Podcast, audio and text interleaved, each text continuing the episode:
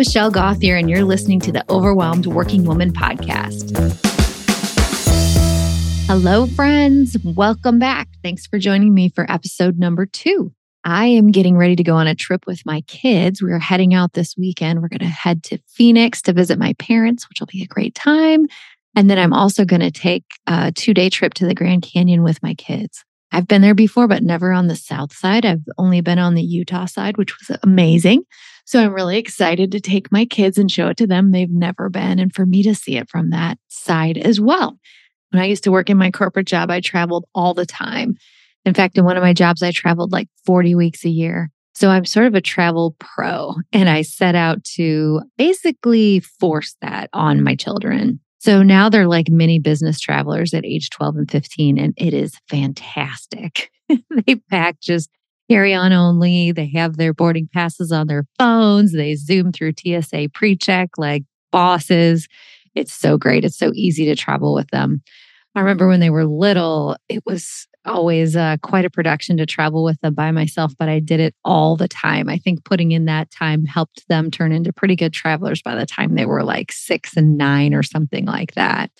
Remember one time I was managing my way through the airport security with a baby. My daughter was a baby, and then my son was three. And I saw this other mom struggling. She had put her um, stroller through like the security check, and she was trying to get her stroller popped back up and didn't really have a free hand to do it. So I had my daughter strapped to me and I had my son, I was holding his hand with like a death grip because he was a complete runaway. He would have been out of there in two seconds flat. And I'm trying to help her with my spare hand. And finally, we get it up and get it together, and we're kind of laughing and sweating. And I look over, and there is her husband just standing there. I completely thought she was alone. And here we are, both like killing ourselves with handfuls full of children. And he's just standing there. Oh my gosh.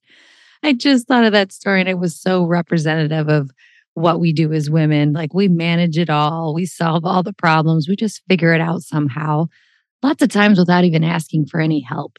Anyway, all that to say, travel is so much easier and better now that my kids are bigger. I'm really looking forward to it. But I wanted to talk about this particular example today because I think as working women, traveling is one of those things that is often required of us and often can be really stress inducing and make us feel overwhelmed. There's just the natural tendency to worry about what's going to happen at the office or at home while you're gone or if you're taking your family with you, all the worries that go along with that. So I just wanted to talk through that a little bit and give you a tool that you can use, a really quick, simple thing that you can do when you start to feel overwhelmed.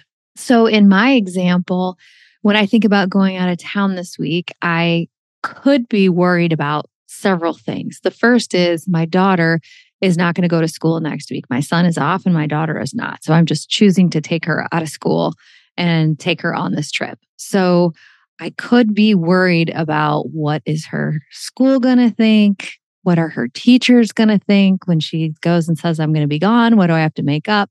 Are they going to be thinking, oh, great, I'd love to go out of my way to, you know, give you your homework ahead of time so you can go on this trip while I stay here and teach?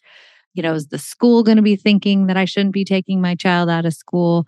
That's one area that I could definitely worry about. I also worry about my own work and my clients. Like, will I get behind? Will I not post all the things I meant to post on social media? Are my clients going to be upset because I'm going to be on vacation and I won't be seeing them next week like I do? I usually see my clients every week. Then I think about my kids. Like I said, they're good travelers, so I don't have to sweat that part anymore, but I can think about and worry about how they're going to act. Like, for example, are they going to fight with each other when we're at my parents' house? Are they going to use nice manners? I sure hope so. But, you know, you never know. That could be a worrisome thing. I really want to have a great time at the Grand Canyon. I could worry about if it's going to be too cold or if the weather's going to be cruddy and we won't be able to see like I want to be able to see. I could worry about if the plane's going to be late, if we lose luggage, so many things that you could worry about and start feeling out of control and overwhelmed. So here's a trick that is very simple, and you can use it for this situation and any really other situation, which is just pausing to decide what's in your control and what's out of your control. The easiest thing to do is just grab a piece of paper, blank piece of paper, draw a line down the middle, and mm-hmm. on the left half, right in my control, and on the right half, right out of my control. And I want you to remember what is always in your control and what's always out of your control. So, what's always in your control are your own thoughts and your own actions, what you do. And what's out of your control is anyone and everything else. So, for example, if I'm worried about my daughter's school, what's in my control is that I get to decide. I get to decide if I take my daughter out of school or not. I also get to decide, and the action I can take is to notify the school and the teachers with plenty of time. And I will tell my daughter to coordinate with her teachers too. What's out of my control is what those teachers will do or say or think. So maybe I'm worried that they'll be thinking, oh my gosh, Josie's mom is such a bad parent. I can't believe she's taking her out of school like this. Or maybe they're going to think that it's a lot of work for them to have to make up for her being gone by giving her the homework ahead of time. Something that's really good to remember in this situation, like anytime you're worried about what somebody else is thinking about you, what I'm telling myself is when I tell them that my daughter's not going to be in school next week, then they're going to think I'm a bad mom. The truth is, they could already think I'm a bad mom. They could think I'm a great mom, and they might still think I'm a great mom. Or the very most likely scenario is they're not thinking about me at all. We're always worried what somebody else is going to be thinking about us. And I swear, most of the time, we are not even crossing their mind. Everyone's very busy thinking about themselves. Okay, so for that one, I have in my control, I get to decide that my daughter's not going to, to school and I get to notify the school and the teachers. Out of my control is what the teachers or anyone else thinks about it. Next up in my line of potential worries is my own work. So, what's going to happen to all the stuff that I normally do in a week? For example, I usually would write and record a podcast and write a blog post and do social media posts. What will people think if I don't send out my weekly email, for example? I also think, what about my clients? They're used to seeing me every week. Will they be upset with me? Will they be mad I'm on vacation? A whole host of things I could worry about with regards to that.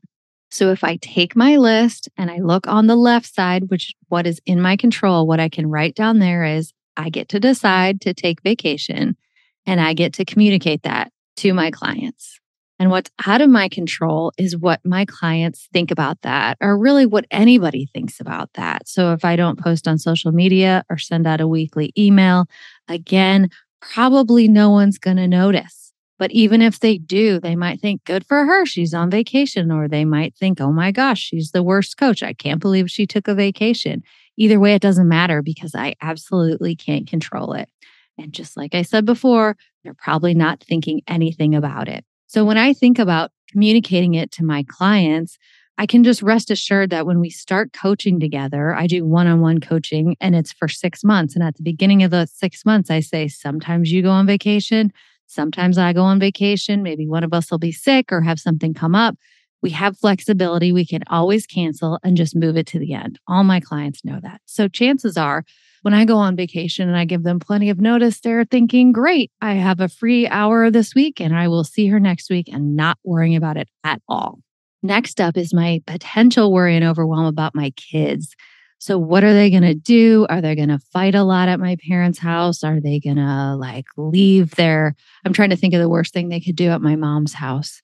Probably wear muddy tennis shoes in the house or like leave their dirty dishes somewhere, something rude like that. I could definitely worry about that because both of those things could happen but I really can't control how they will behave. So I'm going to put on the in my control is that I can tell my kids my expectations. Okay, I want you guys to be on your best behavior. Please do not fight. Please be nice to each other. Please clear your dishes. Take off your shoes when you walk into the back door. Follow all the rules that Grancy and Grandpa want us to have. And then out of my control is if they actually do it or not.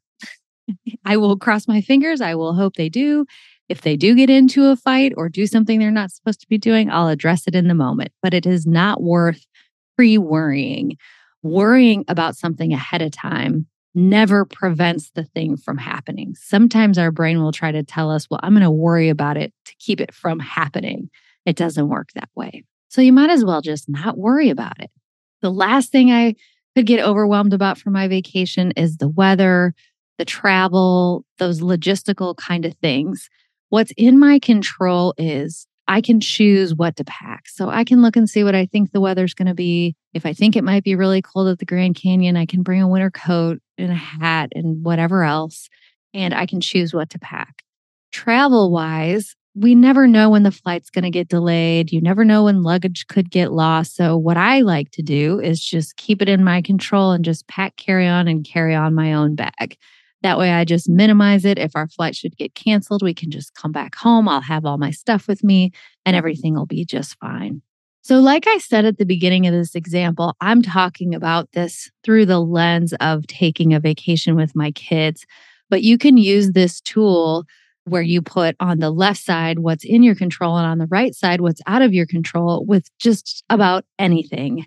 I just had a client a week or two ago who was feeling like she didn't really get any work done during the day because her team was coming into her office all day long and asking her questions. So she decided she was going to set a boundary where she would close her office door for two hours every afternoon. And as soon as she decided that, she started worrying and feeling overwhelmed, thinking, what is my boss going to think about this? Is my team going to think I'm unsupportive? Is everyone going to assume I'm not working and just like, I don't know, playing games on the internet or something when I have my office door closed?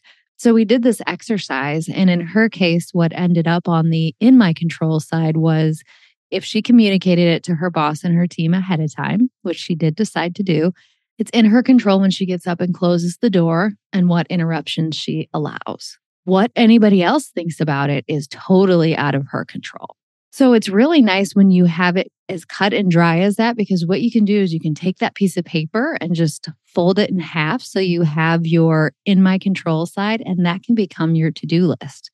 So if I'm looking at my control side, which can become my to do list for my trip, I've got notified the school, let them know she's not going to be there, communicate to each one of my clients that I'll be on vacation, tell my kids my expectations, and then pack according to what I think their weather will be and carry on my bag. And that's my to do list. In my client example, her to do list was communicate to her boss, communicate to her team, and then close her door for two hours in the afternoon.